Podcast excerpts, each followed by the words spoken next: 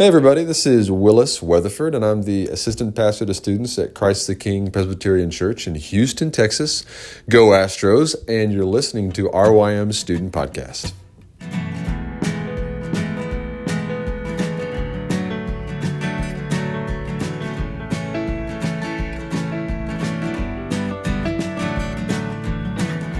Today we're going to talk about you and why you matter. So I want to invite you to focus in on a verse from the first chapter of the Bible, Genesis 1:27. This is God's word. And it says, "So God created man in his own image. In the image of God he created him, male and female he created them."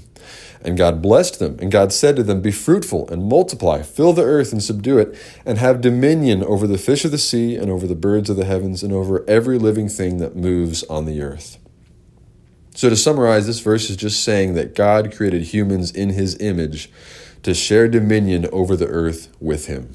And the one thing I want you to hear from this, okay, is that your life is way more significant than you ever imagined. God made you matter way more than you can ever make yourself matter with what you do or what you think or your relationships, anything. When God says He made you in His image, it means He made you to rule over His world in His ways. It's like you're a magnificent statue carved out of living stone by a master craftsman to show the world the ways of your maker. I don't know how you feel about yourself normally, you know, if you tend towards um, arrogance or low self esteem or insecurity, but God says you matter. He made you matter. But if you're like me, you forget that. Instead of ruling in God's ways, we live how we want. We carve our own identities. We kind of patch together whatever experiences we think make us look good or our relationships, uh, things that we do or things that we don't do. And the world never sees what God's like from our lives. And we can never discover an identity or a significance as beautiful and enduring as the one we've already been given by God when He made us in His image. It's kind of like we've shrunk from beautiful statues to lifeless, graffitied figurines of paper mache. But Jesus came to restore us, He came to restore you. God doesn't give up on His world, and He doesn't give up on you. Colossians 1:15 reminds us that Jesus is the image of the invisible God. So the fact that we're made in the image of God means that we can discover our significance, our purpose. We recover our beauty and power when we gaze upon the face and the life and the words of the image itself, who is Jesus.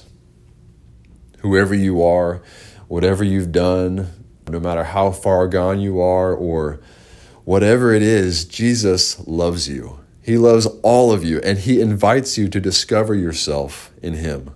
So, to wrap up, I want to give you just two ways to discover yourself in Jesus, to recover your image bearing.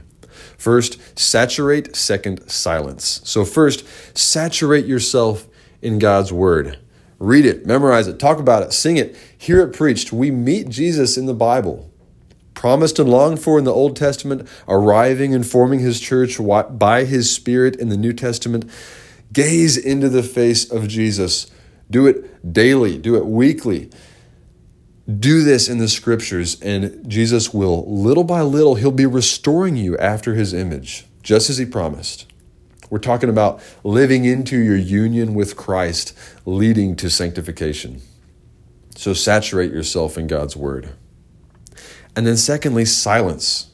Silence your busy mind. I know this sounds hard, and it is super hard in our culture and our lives, but we have to find ways to take little moments of silence. You know, silence your phone. That's a good start. Sit down alone in a quiet place and just be there for three minutes a day, you know, for one minute. Take 60 seconds and try to just be silent. You know what's left when everything else is quiet? It's just you and the Holy Spirit. And if you belong to Jesus, He is united with your spirit. And if you don't belong to Jesus yet, like if you're still wondering or questioning or on the fence, He's still closer to you than your own breath. God is everywhere, God is with you. So be silent and allow the Holy Spirit to remind you of His presence with you. God made you matter. Jesus restores your image bearing. So silence your busy mind and saturate yourself with God's word. Go in peace.